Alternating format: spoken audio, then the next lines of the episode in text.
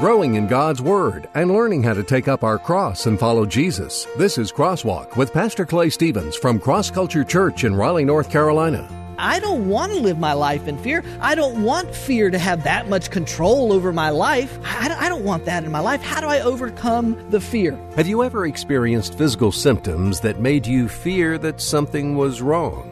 Maybe a pain, a swelling, something that was an indicator that something just wasn't right. Well, it can be pretty scary, can't it? When something like that happens, most of us go to the doctor, tell him or her our symptoms, and then trust that he can prescribe what we need to get better. Well, as we're going to learn today, we can do the very same thing with the spiritual symptoms that come from fear. A doctor can recognize symptoms and have a pretty good idea what's going on, but a doctor knows that he needs to find the source.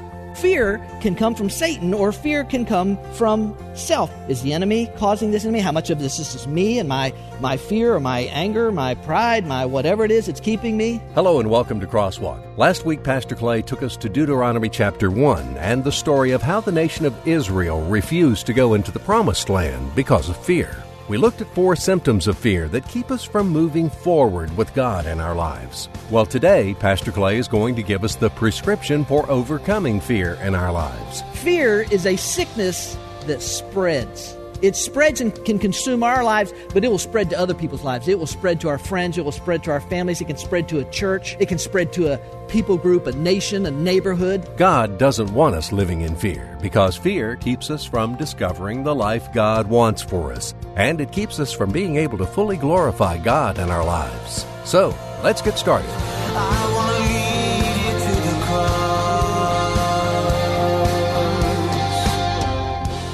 Last week we started talking about fear and what fear does to us and the impact that fear can have on us.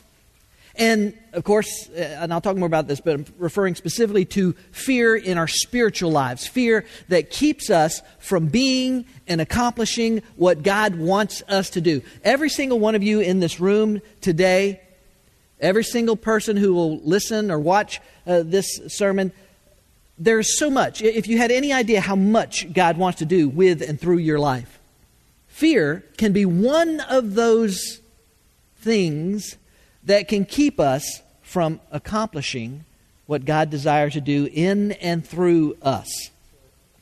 And last week, I won't read it all again this week, but last week we, we looked at Deuteronomy chapter 1 and the story of where Moses recounts the nation of Israel refusing to go into the land that God had promised to them hundreds of years before. If you were here, you know what I'm talking about. They refused to go in because of fear. And from Deuteronomy chapter 1, we looked at what I called four symptoms of fear. I'm not a medical doctor, and as y'all reminded me last week, I don't play one on TV, and I didn't say at Holiday Inn Express last night. But I am a doctor, as my grandson recently learned, one of my grandsons recently learned. And uh, so I'm just approaching it from this idea of symptoms and, and cures, prescriptions, and that sort of thing, because I look at fear as a sickness. And it is a, fi- it is a sickness, it is a thickness. Is that a word? fear is a sickness that spreads. It spreads and can consume our lives, but it will spread to other people's lives. It will spread to our friends. It will spread to our families. It can spread to a church. It can spread to a, to a people group, a nation, a neighborhood. And last week in Deuteronomy chapter 1, we looked at four symptoms that are a result of the sickness of fear. One of those symptoms, if you were here, you know this, just briefly to say it and encourage you, if you weren't here, go back, watch that sermon, listen to it online, whatever the case may be. You can go straight to our website, find it on there. But one of the symptoms was paralysis. We talked about paralysis in the context of the nation of Israel.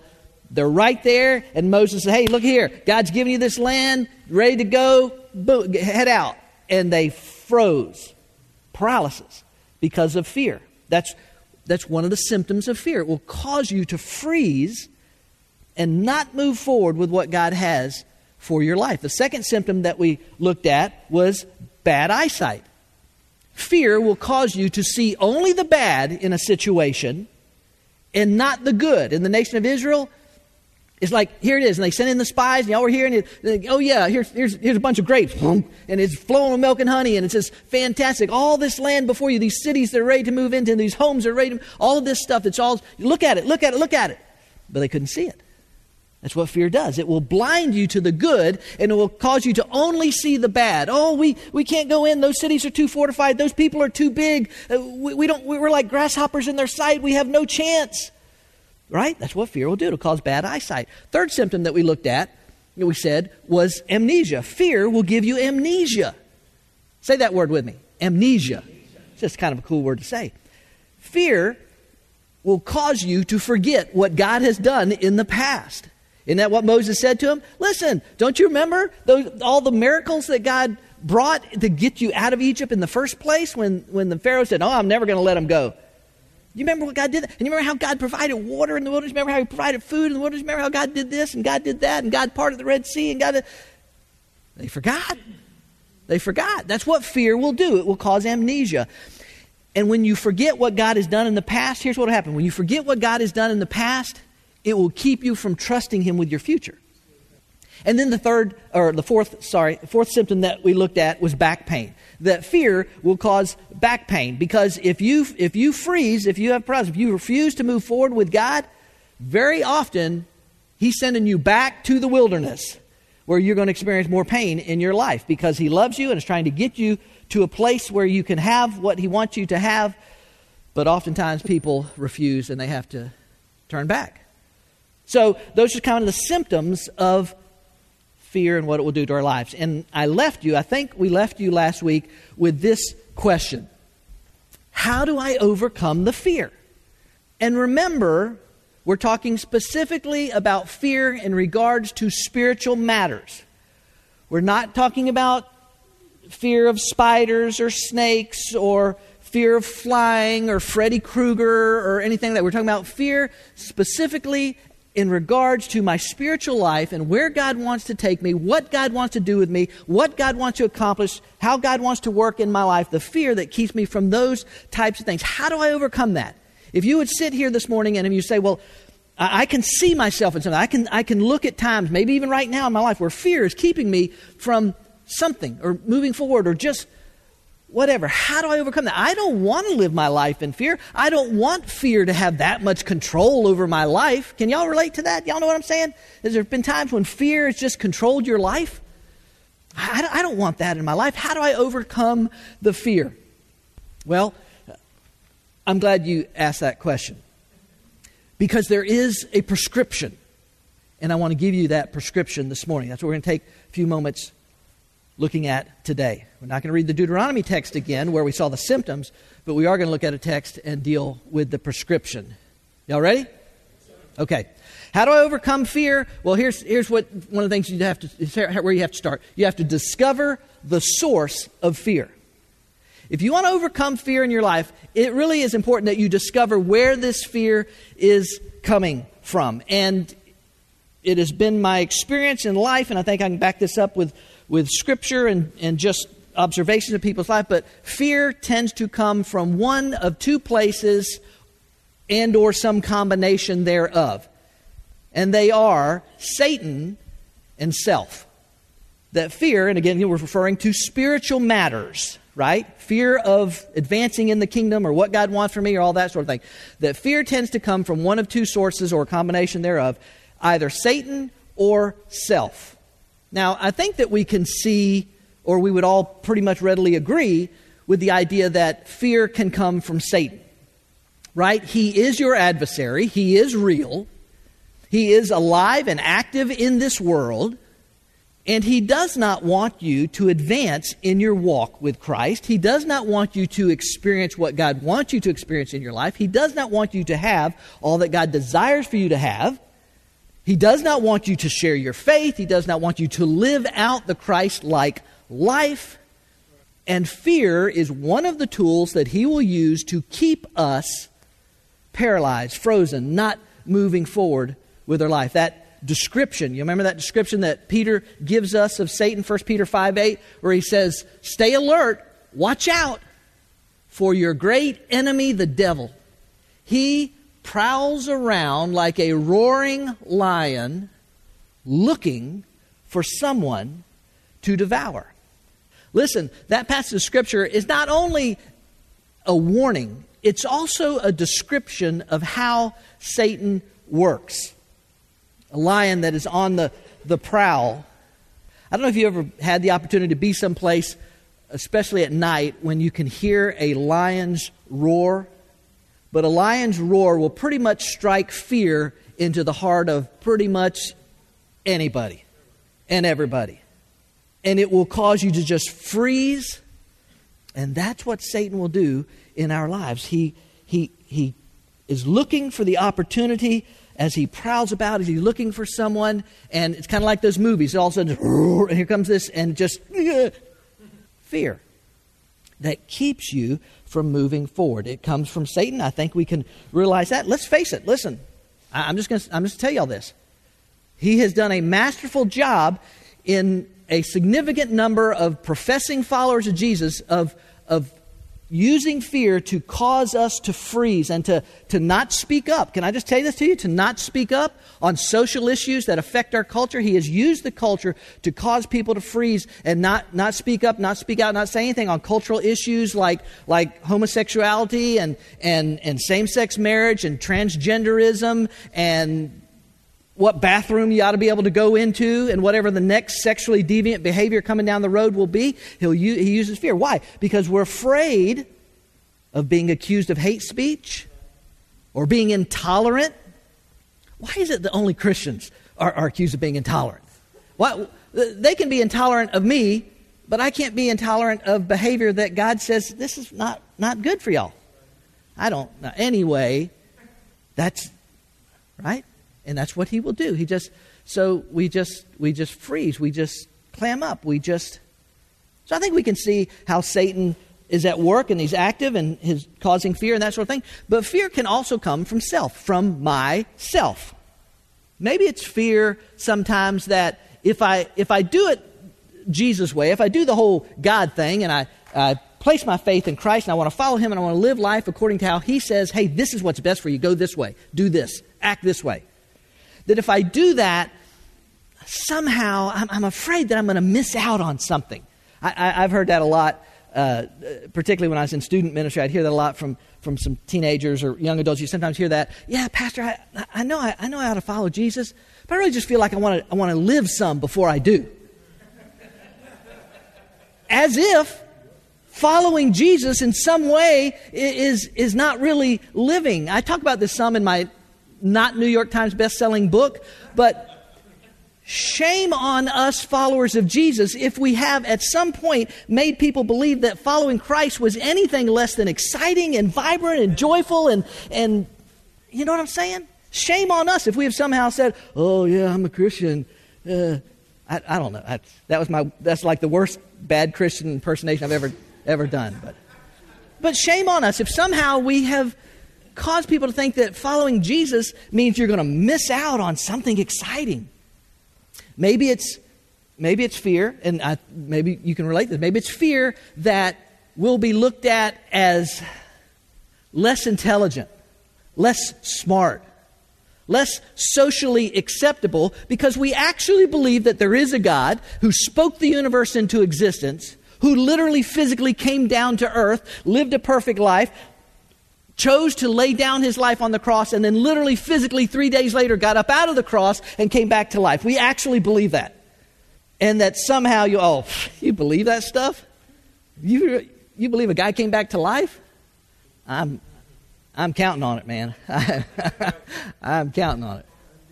But we're afraid somehow, oh, you're, oh, you're one of those. And so, you know, we're not socially acceptable. Maybe it's fear that somehow economically we'll lose out if we follow Jesus. Maybe, maybe we won't get that promotion at work because they know that, I, that I'm going to do it Christ's way. Maybe I'll be singled out and even attacked because of somebody that hates Christianity. Listen, we live in a culture that has pretty much rejected Christ. So those kind of things can happen. There's no question about that. But I, I would just say this Do you and I really want to stand before God someday and try to explain to Him why we're unwilling to move forward with Him because of economic loss? I, I don't think we want to do that. So fear can come from Satan or fear can come from self. And you and I need to be able to understand that because a doctor can recognize symptoms and have a pretty good idea what's going on, but a doctor knows that he needs or she needs to find the source. And you can evaluate your life and you can say, how much of this is, is the enemy causing this in me? How much of this is just me and my, my fear or my anger, my pride, my whatever it is that's keeping me? And diagnose the source of my fear. Having then discovered the source, where do we go from there? Well, here's what you got to do you got to discover the solution for fear. Like I said, I, I don't want to give in to fear. I don't want to live a life where I'm not moving forward with God? Is there a solution? Why, yes. Yes, there is. Not surprisingly, we find it in the Word of God. Uh, we'll have it up on the screen, but you can turn to 2 uh, Timothy chapter 1, verse 7 if you like. We're just going to park on that one verse because that's where we're going to find the solution for the sickness of fear in your life. And we're going to break it apart and look at it. 2 Timothy chapter 1, verse 7. I'm going to um, rather than read it to you from the New American Standard today, I'm going to read it from the New Living Translation. We bring it up on the screen. What's the solution? What's the prescription? Well, the prescription starts with finding the source of my fear. Now I got to find the solution for my fear. 2 Timothy chapter 1 verse 7 looks like this, "For God has not given us a spirit." Listen, why, why don't y'all say that out loud with me? You re, will you read it with me, please?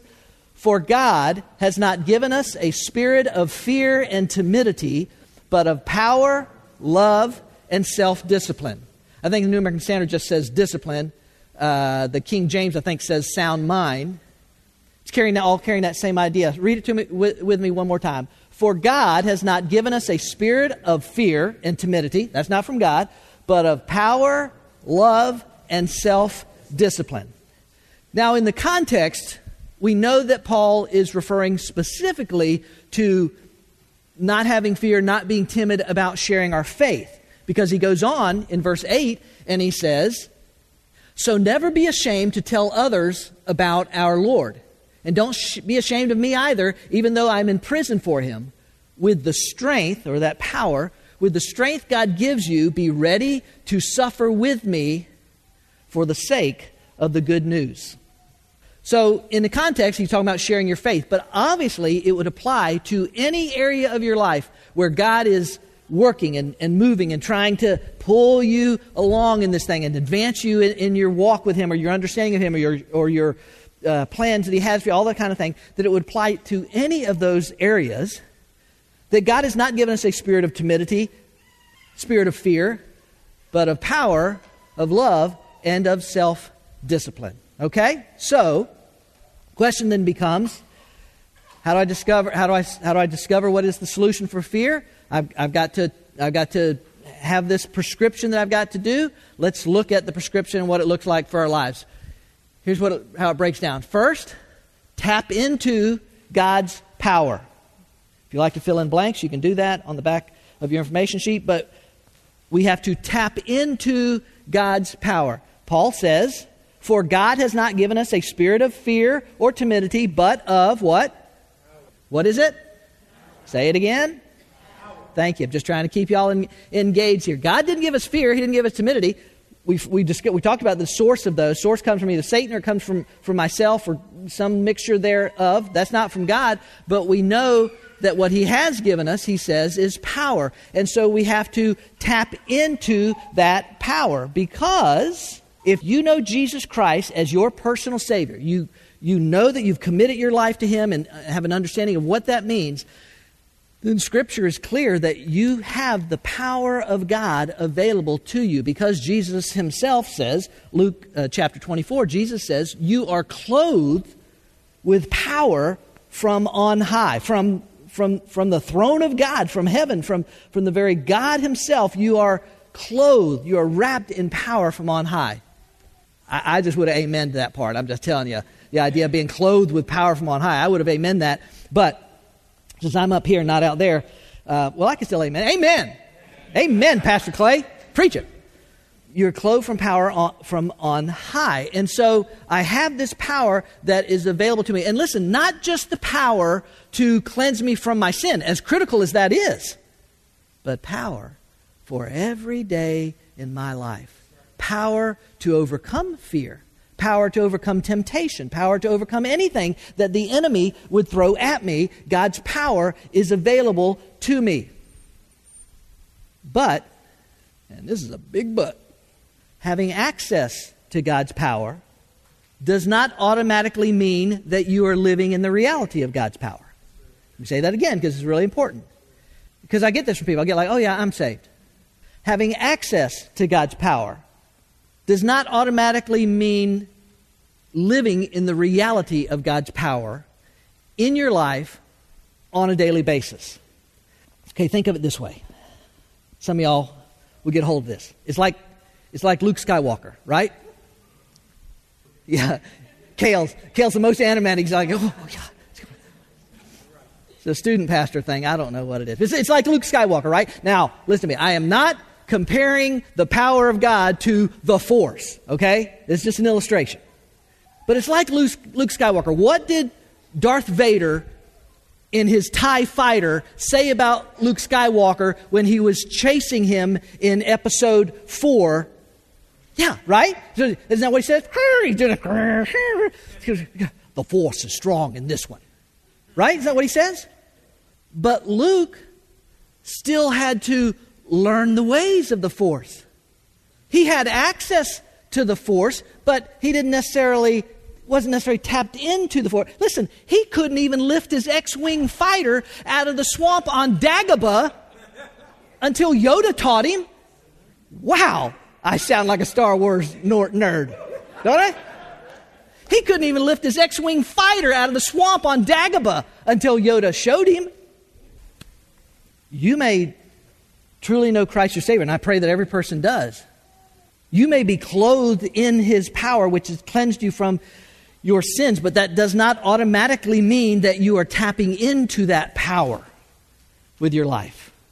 Okay, okay, I'll bite. What do I got to do to tap into the power? I'm trying to get to this solution for this prescription. You tell me I got to tap into his power, but it doesn't come automatically. How do I tap into his power? That's what y'all were thinking, right? All right, here's how you tap into his power. You ready? Here we go. Can I say this to you? No offense, but you don't have what it takes to overcome what comes at you. That's why you got, got to have this power. You don't have what it takes to overcome what comes at you. And, and neither do I, by the way.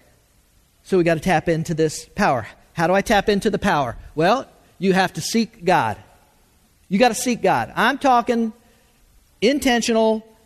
I'm going after God. I want to know Him. I want to hear Him. I want to pursue Him with my life. I have to seek God if I want to tap into His power.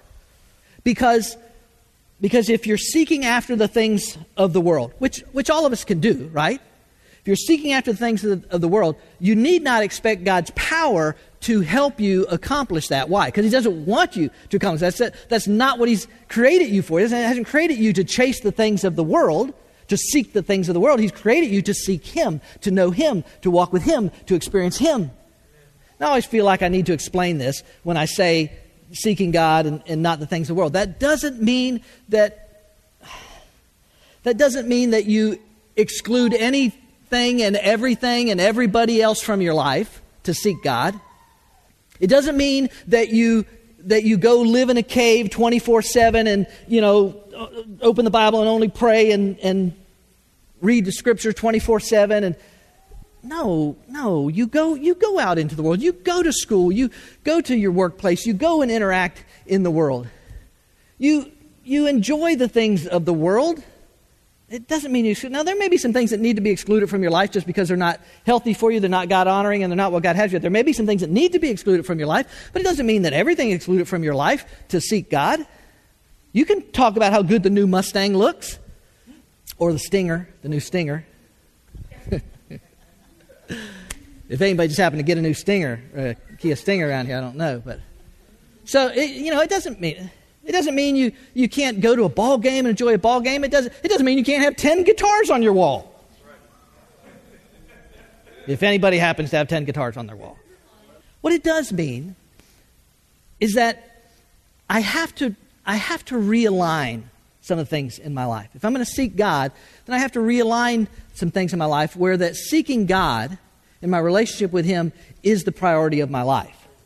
Everything else is there, and it can, and yes, I do this. I go to work. I, I go to school. I interact with this. I have these friends. I, I do these things. I enjoy snow skiing or whatever person does. All those kind of things. That's fine. That's good. But but the, to seek God means that that all of those things come in. They come in their pr- proper perspective. They come in their proper place, which is underneath my relationship with God. Whether it's your career, whether it's your school, whether it's your family, well, no matter what it is, is this idea that I'm seeking that God, I want to know you, I want to pursue you, I want to understand you, I want to have this thing with you. If you want to tap into his power, that has to be, you have to be proactive about it. You have to be saying, you know what, I, I have to think about this, seeking God. Seek God. Second idea, connected to this tapping in the power, you, you have to submit to God. Listen, that's why this, this Pray 18 thing that we got going on, one of, one of the things, the, the, the Y and P R A Y is yield. You have to be submitted. You have to yield to God because He's created you for a purpose of knowing Him and having a relationship with Him. And going your own way and doing your own thing will never bring you to the place where you can tap into His power. Right? You just, you can't. You won't. If you want to, if you want to experience His power, you want to tap into that power, you to, so that you can overcome fear and temptation and all those things in your life, then you have to submit your life to Him. Really quiet when I said, when I said that. Because I know that's hard. This idea of not my will, God. Because we know what we want, right? We want this, we want that. We want to see this. But am I willing to say, God, not my will, but your will be done? I, I may not see it all, I may not understand it all, but God, I'm, I'm, I'm submitting my life to you. I'm surrendering to you. I'm yielded to you. Lord God, you use me. You do with me. You accomplish what you would desire to do. It's not what I would do, or I think of this, or this, or that, or God, have you thought about this one, or whatever it is we come up with. But in the end, it's willing to say, not my will, but your will be done. God. It's submitting to Him. This is this is a requirement for tapping into His power. I'm just telling you right now. And then the third idea is this: is to serve God. And listen, I, I'm not just talking about you know, showing up here on Sunday and serve. Yes, we have lots of needs and lots of places where people can serve, and everybody ought to be serving. There's no question about that. Uh, there, there's place for you to serve in different ways. But I'm not talking about that. I'm talking about just the idea of just serving God every day with my life. Let me ask you a question. When's the last time when you got up, you got out of bed, you got ready to start your day, whether you're going anywhere or going to work or school or where, when's the last time you got up and said, God, how can I serve you today? What can I do for you today, God? In what way can I best serve you? You know, uh, we're always quick to go to God with what we need, right? We're always quick to go to God and tell Him how we, what we need Him to do for us. And that, that's fine. That's good. I'm not saying that's a bad thing. That is an act of faith when we do that, when we go to God that way. That's an act of faith. He is pleased. He wants us to come to Him. I'm not saying that's wrong, but I'm just saying, is there room ever in our lives to say, God, what can I do for you today? How can I serve you in some way? In some cases, after God picks himself up off the floor, he might say, I'm glad you asked me that question. I got a person over here that, that you work with. They, they are, they are, they're just terrible. They, they're mean and mad at everybody. They, they act terrible. They, they, don't, they don't do half the job that you do, and they probably are two levels up in pay but their mother's dying of cancer and they, that nobody's ever told them. They would never tell that, and it's affecting their life, and they're just angry and they're just bitter. I need you to just go over and, and just tell them today that, that you appreciate them, appreciate what they do. Serving God. It, it, it might be helping a person that needs help. It, it might be just going out and saying, wow, the, the beauty of these, these flowers that are springing up and, and these dogwoods that are blooming and red buds and man it's such beauty. God you're awesome the way you created all this stuff and that it might just be but just the idea you understand what i'm saying? It's just serving god. God how can i help you? What can i do for you today? Okay those are just three components if i want to tap into this power which i need god has not given a spirit of fear and timidity but of power if I want that power, then I have to do those things. I have to seek God. I have to, I have to submit to God. I have to serve God with my life. And if I do that, what I find is that God, this power is there so that all of a sudden I'm able to overcome some of those obstacles that, because, I'm, because I'm so focused on Him that all of a sudden I'm not, I'm not blind to what God is doing. You understand what I'm saying? All of a sudden I'm not seeing only the bad stuff. I'm like, man, right? Power, His power to operate in our lives. Uh, need that in life. All right, that, that's, that's part of the prescription. Here we go. Here, here's here's a, another another part. 1 John 4 4, he says, You, dear children, are from God and have overcome them because the one who is in you is greater than he who is in the world. It's, it's his power. Do you remember that study from 1 John we, we went through? Do You remember that verse? His power is greater than whatever your, your problem is. So, before we move on, let me ask you this question today. Ask your, or uh, let me get you to ask yourself this question. You don't have to do it out loud, but just in your own mind right now to ask yourself this question Am I living in the reality of God's power? I mean, am I really living in the reality of it? Because I'm going to tell you this if you are living in the reality, because if you're thinking, well, how would I know? You won't be giving in to fear. You'll be having victories over temptations. You'll be experiencing the joy and the victory that God brings to your life. And if, and if that's, that sort of thing is missing in your life, you're finding yourself fearful, depressed, down, uh, just suffering from circumstantial kind of stuff that gets at you, then it could be that you're not tapped into God's power for your life. Okay, so Paul says, God's not given us a spirit of fear or timidity, but of power. Here's what else uh, he says He says that we can trust in God's love. Right? Isn't that what he said? For God has not given us a spirit of fear or timidity, but of power and, say it, love. Power and love. God has given his love. What is it? Again, from that study from 1 John that we did, where it's 1 John 4 18, there is no fear in love.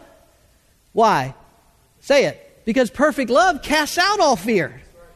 In the midst of, of your circumstance and those things that would cause you to freeze and not see what God is doing and not remember what God had done in the past, in the midst of those moments, to be able to stop and say, No, what?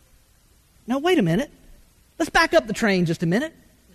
God loves me. What, what, what can this world do? What can this world do against me? How can this world have victory? God loves me, the, the one who spoke the worlds into existence, the one who is all powerful and all knowing and everywhere present. He loves me. Do you understand what he's saying? Perfect love casts out fear. When I have a perfect understanding of that, of that love, then I can live in this reality. I don't, I don't have to be afraid. I don't have to fear what, what the devil's going to do this or that. I know their reality. I know people will come here. I know that kind of stuff. As again, Paul says in Romans chapter 8, he says, What shall we say then to these things? If God is for us, who is against us? Not that people won't come against us, not that the, the world and the system and the enemy, not that those things necessarily won't come against us, but what Paul is saying, he's not, he's not denying that reality. What he's saying is, what, what are they? What are they in comparison to the God who loves you? Knowing that accepting that idea of His love helps you overcome the fear. I, let me give you an example. I, I, I, first told this story years ago when I was invited to, to speak at Southeastern Seminary, and I've told it once or twice since then, so a number of years ago. But when my boys were little, we used to go on vacation with them. Now, when you go on vacation and you don't have a lot of discretionary dollars, vac- as we didn't, vacation means going to their grandparents' house having enough gas to get there, and then grandparents taking care of everything and have enough gas to get back. That's vacation. But when you go on vacation and your grandparents, you go to see your grandparents, uh, the most critical part of the trip to see your grandparents when you, when you got little kids is to stop at a motel. Not a, not a, a fancy one. What's fancy, the hotel or motel? Hotel is fancy. Hotel, hotel has like inside doors. Yeah, we always say those outside doors. You know, motel. It, now, the, the motel may or may not have a continental breakfast. The hotel may or may not have free Wi Fi that didn't even exist back then. The hotel may or may not even have a color TV, but the, the motel better have a swimming pool. Taking the kids on vacation, motel better have a swimming pool. So we would, we would get, you know, we'd pull up and we'd get to the motel and sitting, sitting I'd still be unloading the car, and the three boys already they already got their bathing suits on, they're waiting at the door, ready to go. Right? They're ready, like get in the pool. And so we would carry them down to the pool, and we'd we'd have a big time. And one of the things that we do, and you you if you've if you've had raised kids or whatever, you you know this or that sort of thing. But but I would get down in the pool, right? And I would try and get them to, to come to me, to jump down to me. You know, come on, JC. Come on, Todd. Come on, Travis. You can do it. Now, when you're, when you're down there and you're looking down into the pool, it's really probably not that far. And the water's clear. But when you're two, three, four years old, it's kind of scary. Look down in there. And you're like, come on, you can do it. You have to do a little coaxing, right? Y'all ever done this? You, you got to do a little coaxing. Come on, you can do it. You can do it. Come on, you can do it. Fear, right? Fear. That's what's keeping them from jumping, right? Fear of, of the depth of the water, fear of that, fear of what? Fear, right? But you keep coaxing and say, come on, you can do it. Come on, come on, you can do it. And little Travis over there, he'd be ready to go. And at some point, right? Now, I can't do this anymore because of my leg, but, or I probably shouldn't do it because of my leg, but some of y'all get at this level. So they're standing in the pool, right? And you're like, come on, you can do it. Jump, jump, jump. And they're like, they're looking down at the water and they're looking at you and they're looking down at the water. They're looking at you and, and they're looking over at mom and she's like, mm. and so, you know, right? What? And so, but this amazing thing happens eventually. What do they do? They jump. And what happens? They drown, and it's a.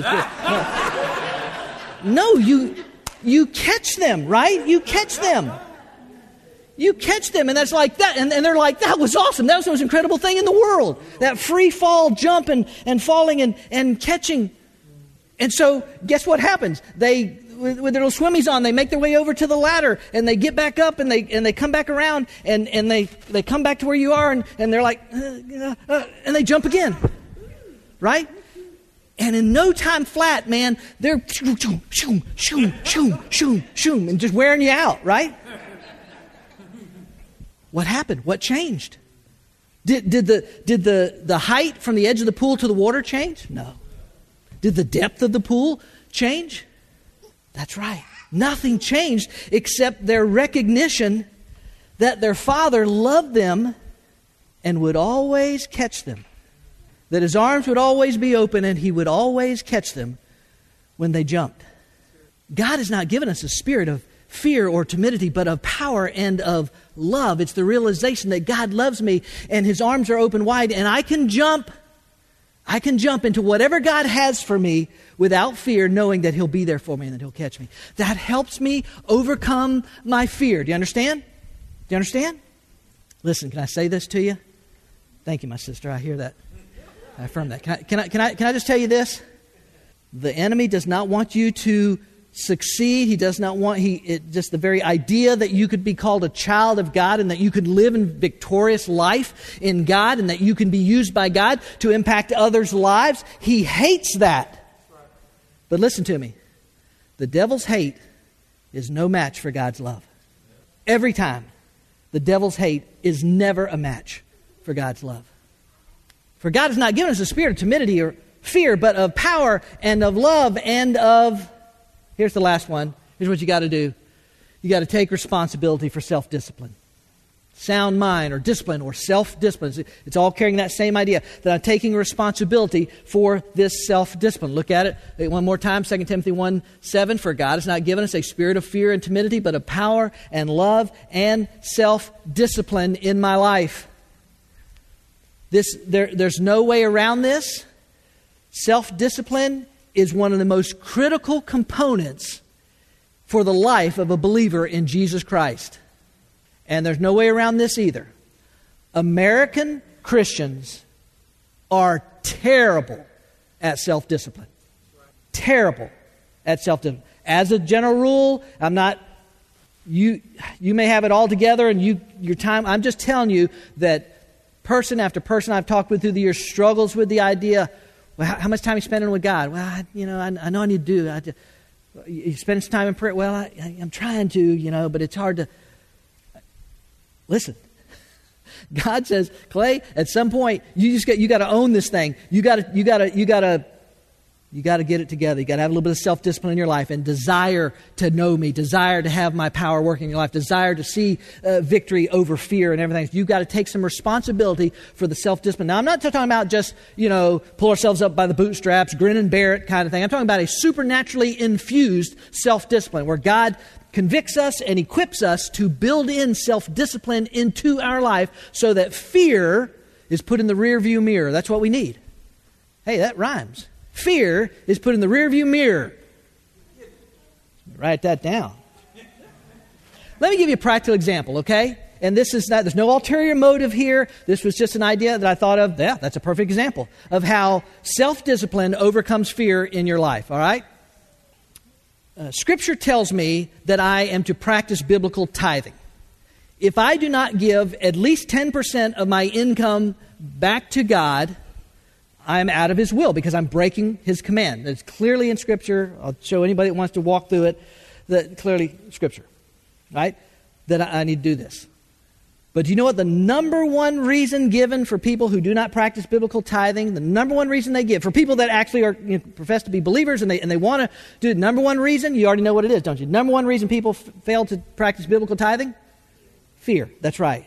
Fear, I fear I, I won't have enough to pay my b- bills. Fear, I, I, I, won't be able to fix my car if it breaks down. Fear, if I get a flat tire, I won't be able to get a new flat tire. Fear, I won't be able to take my kids on a nice vacation if I, if I don't want, want if, I, if, I, if, I, if I give away 10% of my income back to God through the local church. Fear is the number one reason that people give for why they don't practice biblical tithing. But now, listen to watch this now. If I affect self discipline in my life and say, well, this is what God's Word says. And that's what Cindy and I, uh, you know, many, many, many, many years ago when we thought, geez, we're new believers. I'm like, that's what God says. I don't, that's, if we, if we, if we put into play this self discipline and say, I'm going to do it, I, I, I, I have to do it if I want to be in God's will. So I'm going to give 10% of my income back to God. If I do that and I, and I put that self discipline into place, I thereby, and I'll sit here, I'll give you testimony after testimony, we'll give you 30, 40 years of testimonies. I put into place the, the opportunity for God to show that His provision is bigger than my need.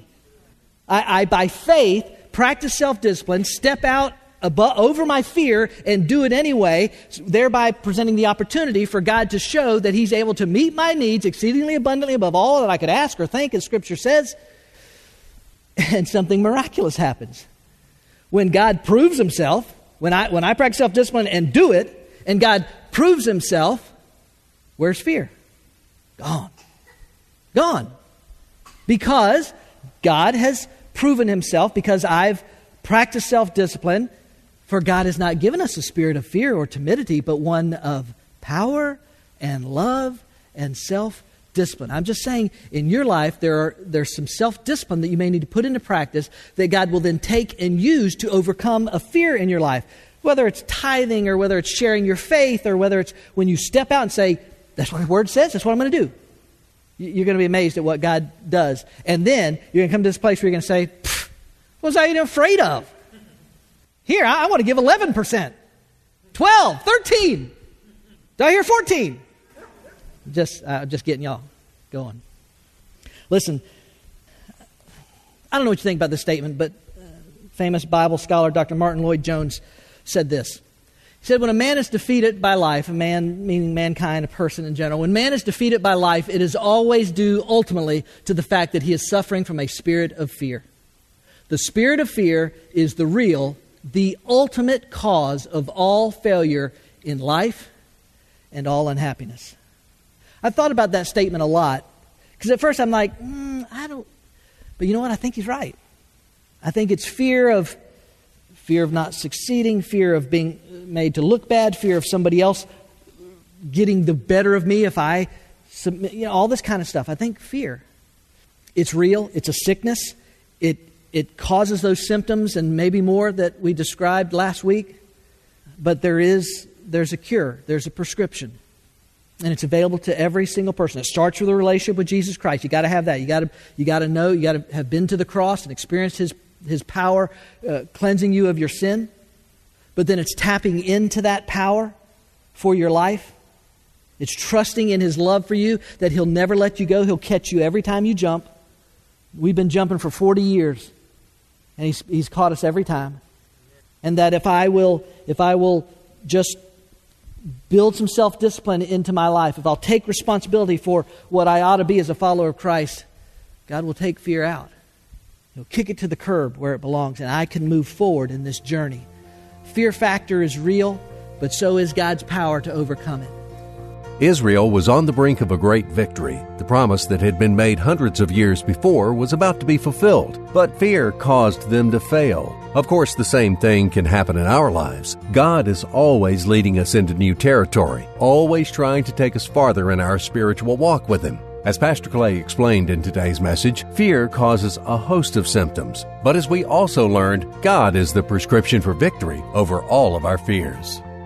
We invite you to join us on a Sunday morning at Cross Culture Church. We gather each week in a casual and contemporary atmosphere to celebrate the goodness of our God. Cross culture may be a little different from what you're thinking. Sure, we're a church, but instead of religion, we're about a relationship, a community of believers where Jesus is revealed in the lives of each person, real people who truly care, solid biblical teaching from Pastor Clay Stevens and the most energetic, fun, and safe kids program around.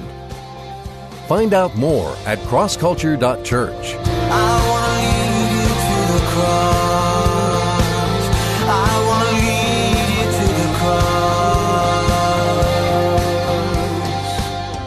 Cross Culture Church in North Raleigh, taking the cross to our culture and taking our culture to the cross.